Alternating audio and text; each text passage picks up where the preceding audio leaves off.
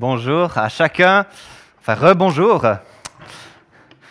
Aujourd'hui, j'ai à cœur de vous parler de, de repos.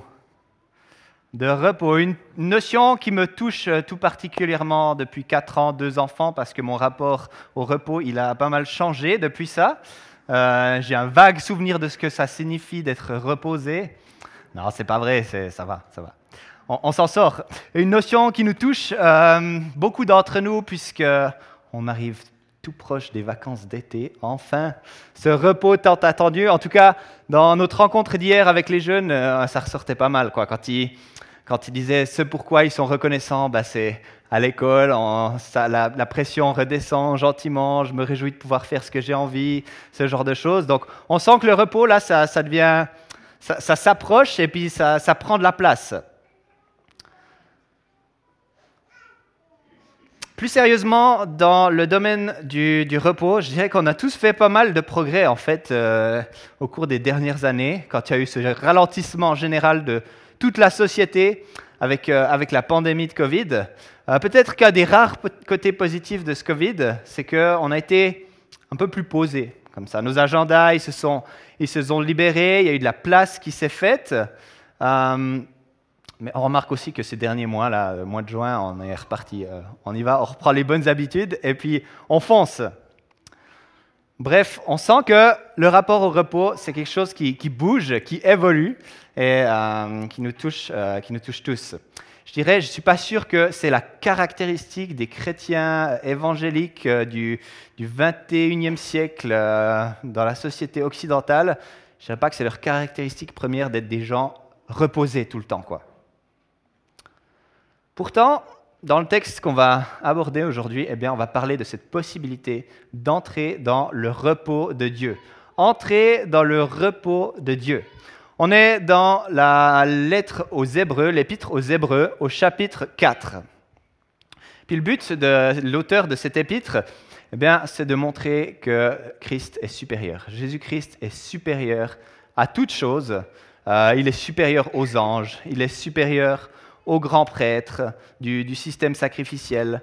Il est supérieur. Euh, la, nouvelle alliance qu'il apporte, elle est, plus grande que l'ancienne, elle est meilleure que l'ancienne. Et puis, les destinataires euh, de, cet épître aux, Hébreux, eh c'était des chrétiens qui étaient d'origine juive. Euh, d'origine juive, qui devaient être en souffrance et étaient probablement tenté de retourner, de revenir pleinement euh, au, judaïsme. Et, justement, dans ce passage qu'on va lire, eh bien, l'auteur dit que Christ est plus grand que Moïse et que Josué, et c'est lui seul qui permettra au peuple de Dieu d'entrer dans le vrai repos. Donc je vous invite à lire Hébreu 4, les versets 1 à 11. Si vous voulez ouvrir votre Bible, Hébreu 4, les versets 1 à 11, et sinon ce sera projeté ici. Redoutons donc, alors que la promesse d'entrer dans, dans, son repos reste valable, que l'un de vous ne semble être resté en arrière. En effet, cette bonne nouvelle nous a été annoncée aussi bien qu'à eux, mais la parole qu'ils ont entendue ne leur a servi à rien, parce qu'ils n'étaient pas unis dans la foi à ceux qui ont écouté. Quant à nous qui avons cru, nous entrons dans le repos, dans la mesure où Dieu a dit, J'ai juré dans ma colère, ils n'entreront pas dans mon repos. Pourtant, son travail était terminé depuis la création du monde. En effet, il a parlé quelque part ainsi au sujet du septième jour. Et Dieu se reposa de toute son activité le septième jour. Et dans ce passage, il dit encore, Ils n'entreront pas dans mon repos. Ainsi, certains ont encore la possibilité d'y entrer, et les premiers à recevoir cette bonne nouvelle n'ont pas accédé au repos à cause de leur désobéissance. C'est pourquoi Dieu fixe de nouveau un jour, aujourd'hui, en disant bien longtemps après par David cette parole déjà citée. Aujourd'hui, si vous entendez sa voix, n'endurcissez pas votre cœur. Si Josué leur avait effectivement donné le repos, Dieu ne parlerait pas après cela d'un autre jour. Il reste donc un repos de sabbat pour le peuple de Dieu. En effet, celui qui entre dans le repos de Dieu se repose lui aussi de son activité, tout comme Dieu s'est reposé de la sienne. Empressons-nous donc d'entrer dans ce repos, afin que personne ne tombe en donnant le même exemple de désobéissance. J'ai oublié de dire aux fruitiers euh, de les inviter à venir euh, ici vers. Euh, T'es où Feriel T'as les fruitiers avec toi? S'il y a des fruitiers dans la salle, vous pouvez aller avec Feriel. Elle a des cahiers, des, des, questions pour vous. Et puis ensuite, vous allez vivre une petite partie du programme ensemble. Excuse-moi, Feriel. C'est peut-être qu'il me manque du repos. J'oublie quelques trucs.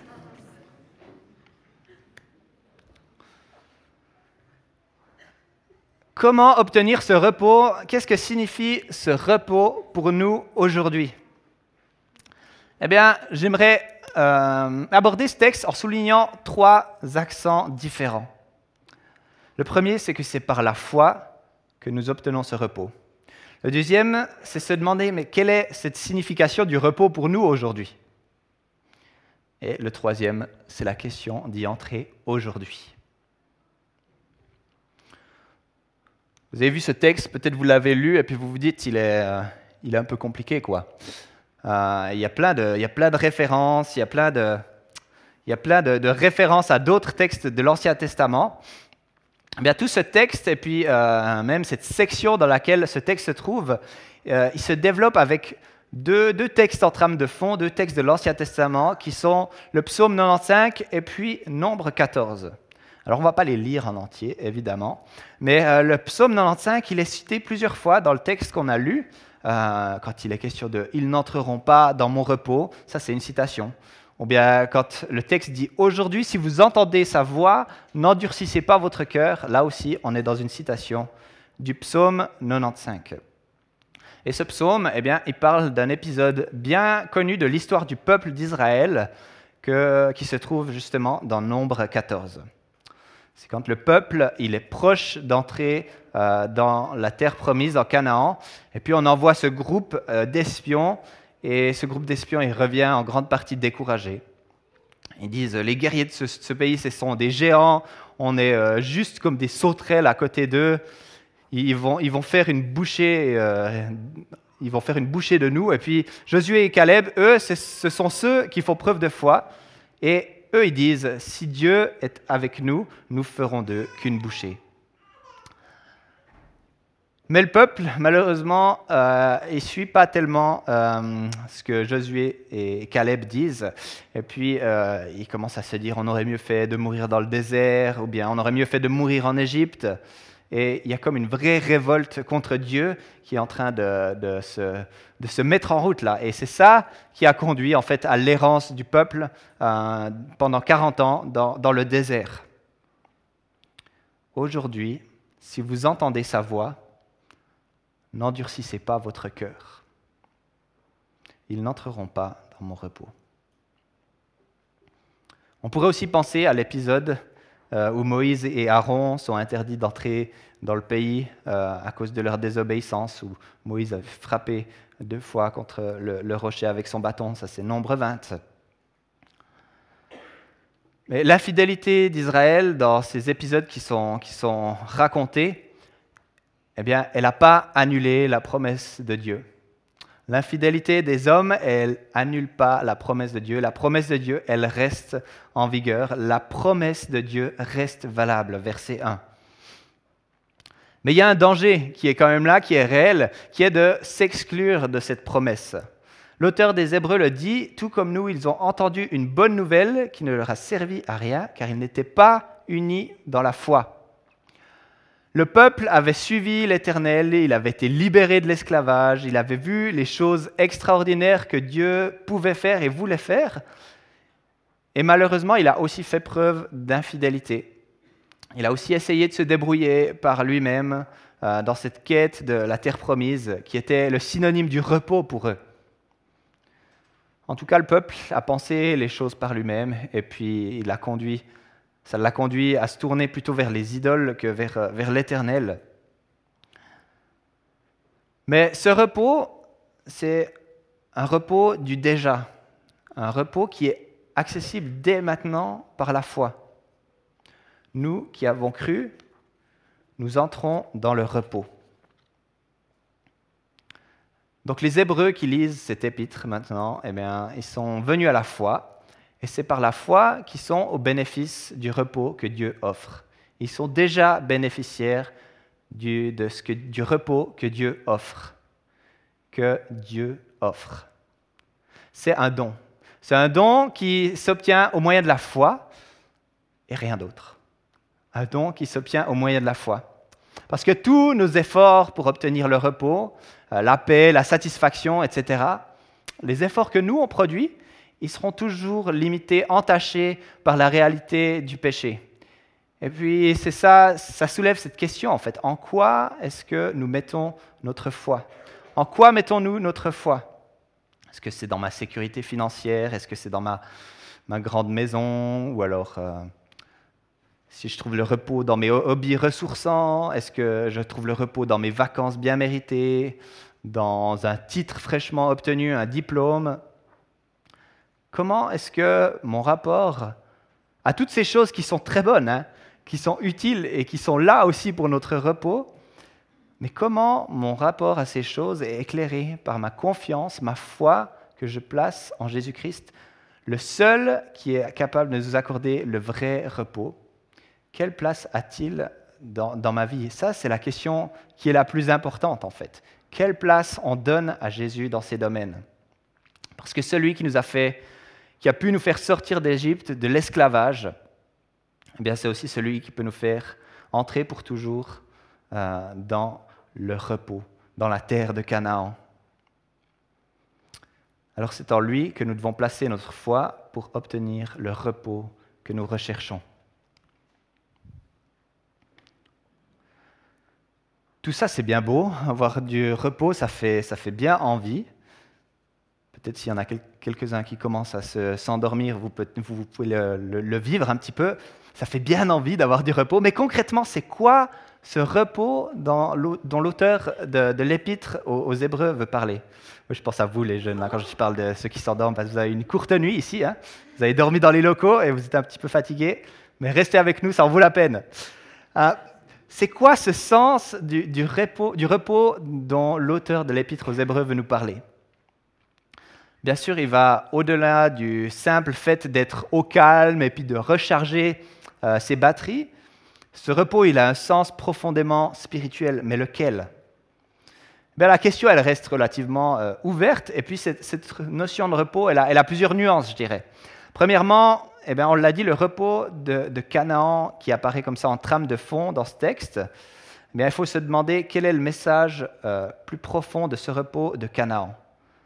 De manière générale, les commentateurs, quand on consulte un peu des, bouquins sur, sur ce passage, eh bien, ils ne pensent pas qu'il s'agisse nécessairement vraiment du salut.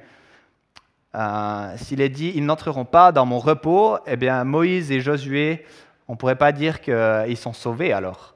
Parce que c'est difficile à imaginer si on pense par exemple à Moïse qui est présent dans la transfiguration, ou bien qui sont mentionnés, ces personnages qui sont mentionnés comme des héros de la foi. Donc cette notion, elle va au-delà du salut. Euh, le repos de Canaan, il nous montre un type de, repos qui découle vraiment de l'abandon de, notre âme, de, euh, notre, esprit, notre volonté, de tout notre être en fait, en tant que membre du peuple de Dieu. L'abandon de tout notre être pour Dieu. Le fait de ne pas pouvoir entrer dans le pays promis montre qu'ils n'avaient pas cette profonde, réelle euh, communion avec Dieu. En tout cas, il manquait un élément il manquait un élément de réconciliation euh, parfaite avec Dieu. Et nous, on est dans cette partie de l'épître qui nous montre la supériorité de Christ sur Moïse.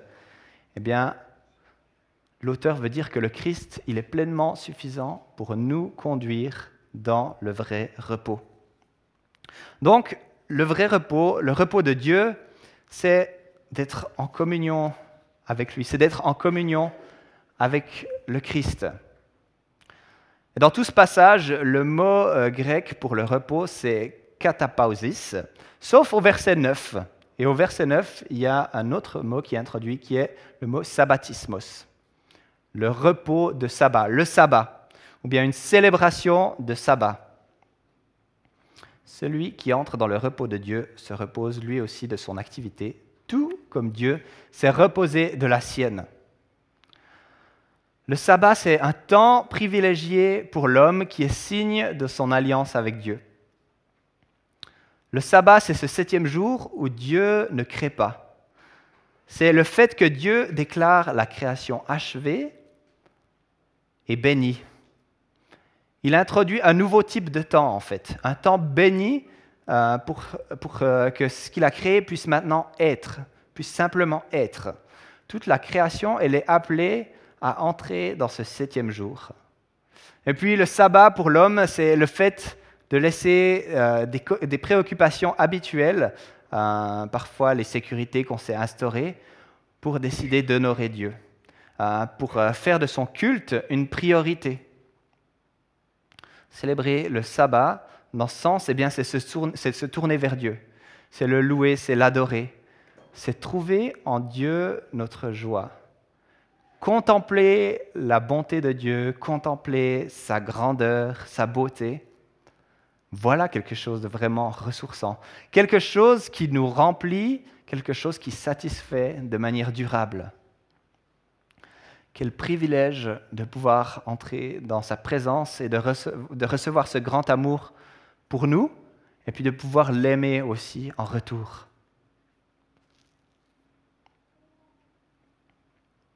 Donc j'aimerais t'inviter à réfléchir à ça. Dans ta journée, dans ta semaine type, dans ton agenda, qu'il soit surchargé de bonnes choses ou bien qu'il soit libre, euh, où se trouve ces moments de face à face avec Dieu? Durant cet été qui va venir, où vont se trouver ces moments de face à face avec Dieu? Où sont les moments que tu mets à part pour regarder à la beauté du Christ, à la bonté de sa parole, à t'en nourrir Où se trouve le sabbat, le repos dans ta vie?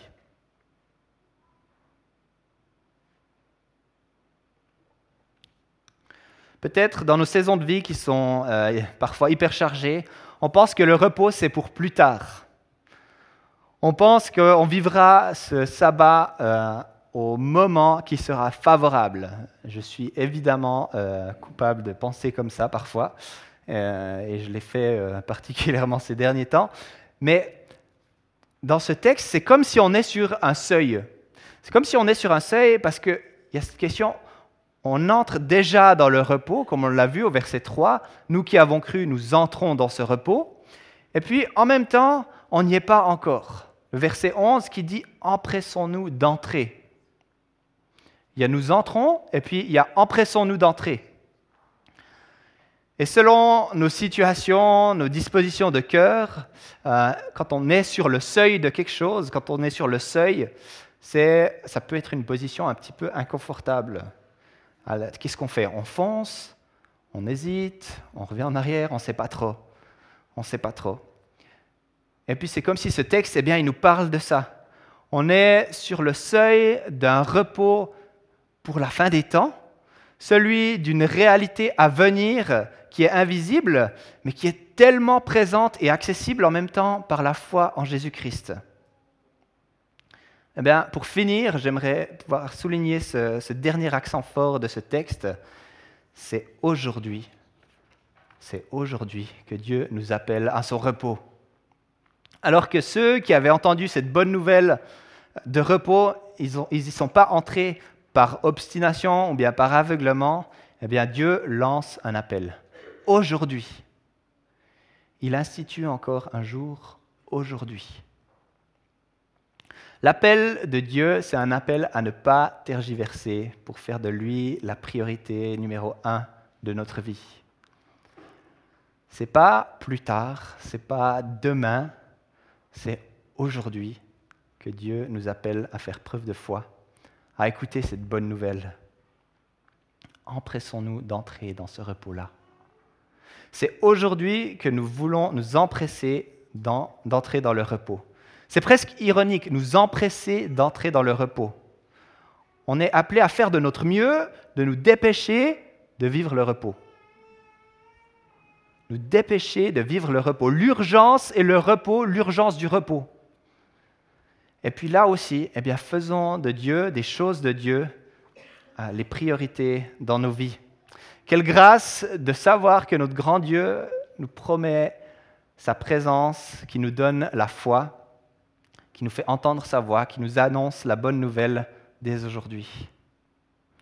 La voix du Christ, elle se fait entendre et il nous annonce la bonne nouvelle du repos.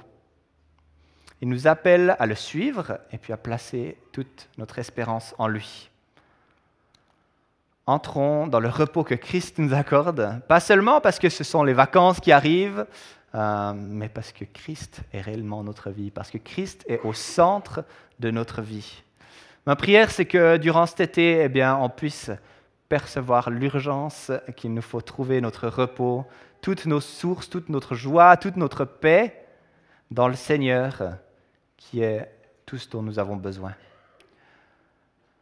l'urgence de nous poser, de nous reposer, de nous réfugier dans la présence de Jésus, qui est tout pour nous.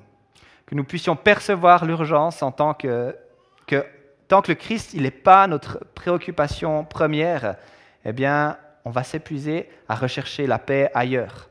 Tant que Christ n'est pas notre préoccupation première, eh bien, on ne va pas réaliser que c'est lui seul qui peut, qui veut vraiment euh, nous donner cette paix, ce repos.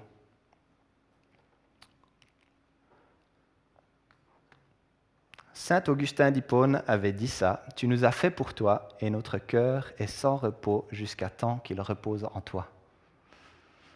Eh bien, ma prière, c'est que cet été, on puisse saisir tout à nouveau que c'est par la grâce de Dieu qu'on a accès à sa présence, que cette grâce, euh, eh bien, elle nous est offerte gratuitement, mais qu'il a été obtenue aussi à un grand prix. Un grand prix, et je vous invite à chanter ce chant hein, qui va nous parler de la grâce de notre Dieu, en réalisant tout à nouveau bah, que, notre cœur il est sans repos tant qu'il ne se repose pas en celui qui est l'auteur de notre salut. On chante grâce incomparable, c'est ça? Yes, trop bien. Eh bien, je prie encore et puis ensuite on va entrer dans ce chant. Seigneur, merci pour ta grâce, la grâce du repos que tu nous accordes, Seigneur. Donne-nous la foi d'entrer dans ce repos auquel tu nous invites. Donne-nous l'audace de faire des pas avec toi, Seigneur, de venir contempler ta face, Seigneur, de nous, de nous réfugier en toi en tout temps. Seigneur, nous voulons t'adorer, nous voulons élever ton nom, toi qui es l'agneau immolé pour nous. Nous voulons dire que tu es digne, tu es le, le roi de gloire et le Seigneur Tout-Puissant. Viens toucher nos vies, et viens nous donner cette paix, ce repos que toi seul c'est si bien donné, Seigneur. Tu es grand, tu es fidèle, Seigneur. Amen.